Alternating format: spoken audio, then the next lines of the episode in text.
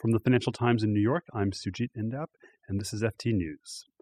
So, this week we've seen a lot of volatility in the financial markets, stock market, bond markets, uh, depressing economic news, but something else has uh, caught the attention of worried investors around the world, and this is what's going on with shipping.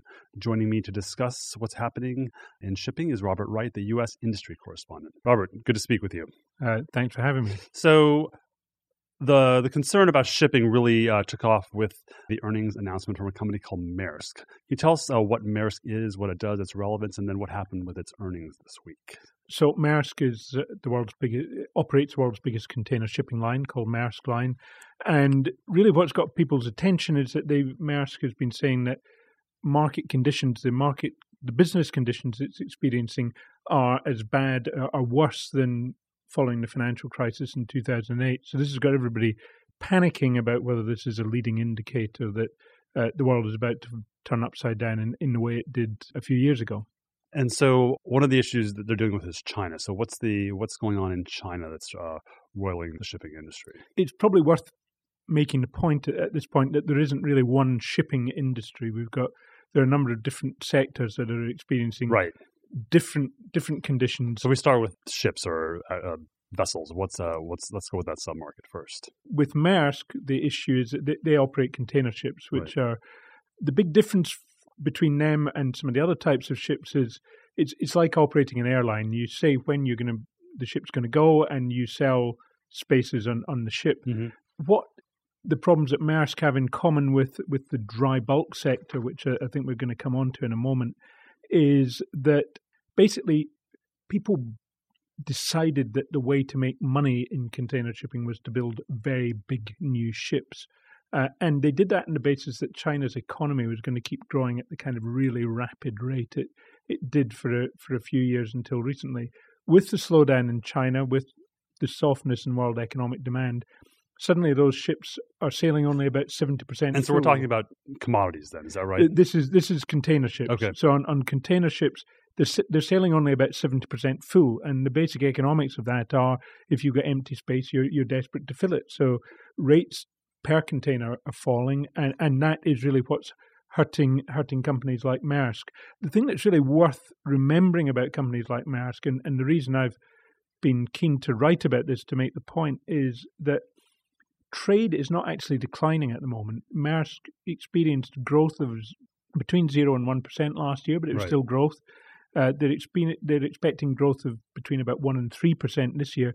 So the trade is still growing. The, the problem is not really the demand. The problem here in container shipping, at least, is uh, at least partly the supply of ships. There are just too many ships. There's too much capacity, in that.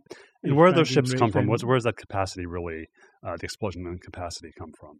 Well, it's really just come from the fact that there were these shipyards with all this spare capacity after the financial crisis, and they persuaded people to build new ships and persuaded them that much, much bigger ships were, were a good idea. The size of ships, the, the size of the biggest container ships has has roughly doubled in the last. And so the challenge years. is you're building these ships; they have a lot of lead time, and so you're really making guesses on where the economy will be two, three, four years down the road. Uh, that you've absolutely hit on one of the key points in shipping economics 101 there. But when you're building a ship, it takes two or three years to deliver. You're making a guess about future demand, and and a lot of people have made really bad guesses about future future demand over the last few years. Let's talk about some of these other segments within within shipping that are important to know. So, uh, what else would you highlight right now? Well, so the the sector that often gets a lot of attention as people call it a bellwether is is dry bulk which is operating ships that carry things like typically coal and iron ore are, are the biggest single commodities for them.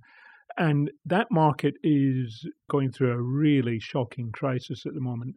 The baltic dry index which is a fairly widely watched index which measures rates for, for dry bulk ships is now at the lowest level it has ever been since it started in 1985. So below the, where it was in the financial crisis. way below where it was in the financial crisis. And in fact, every day this year it has been either down or flat. So pretty much every day this year it has set a new record low. So this and what's happening there is that market has been down for so long that ship owners are really just beginning to run out of money. They're beginning to run out of options options there.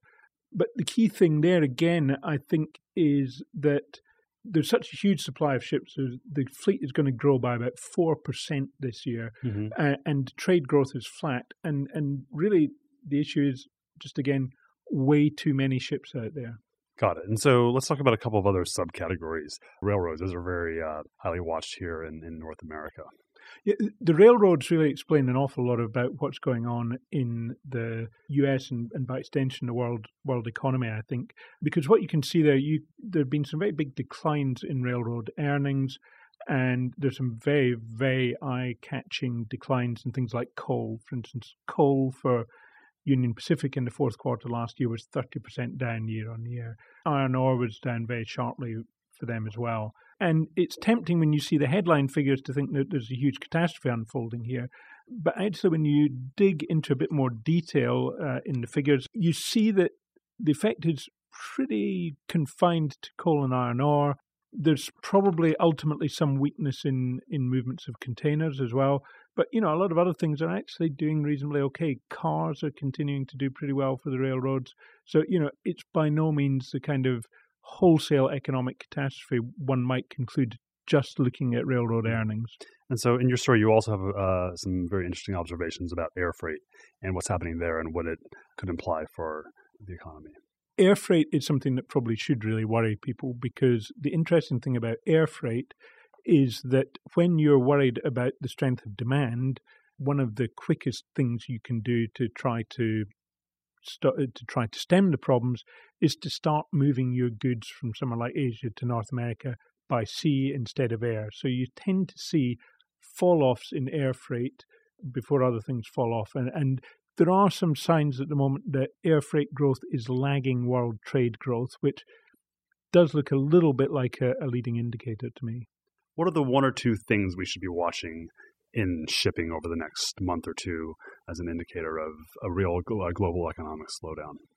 Well, I think if you start seeing real fall offs in volumes and things like container shipping, that that is going to be a bad sign. At the moment, trade is still growing, and and the problem I think remains one of supply. But if you see uh, if you start seeing real fall offs in, in volumes, that's going to be that's going to be a mm-hmm. worry.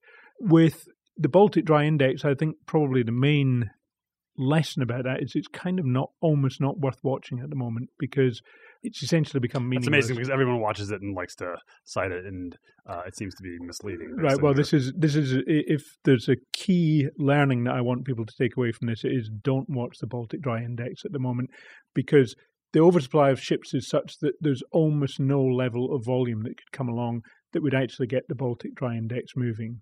Very interesting observation. Robert Wright, U.S. industry correspondent. Thank you. Thank you.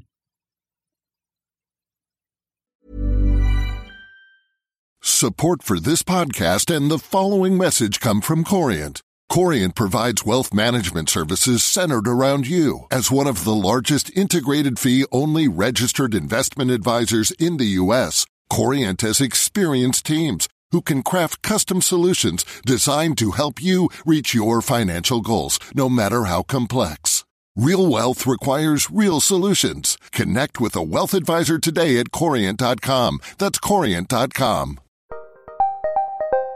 Did you know the Capital Ideas podcast now has a new monthly edition hosted by Capital Group CEO Mike Gitlin?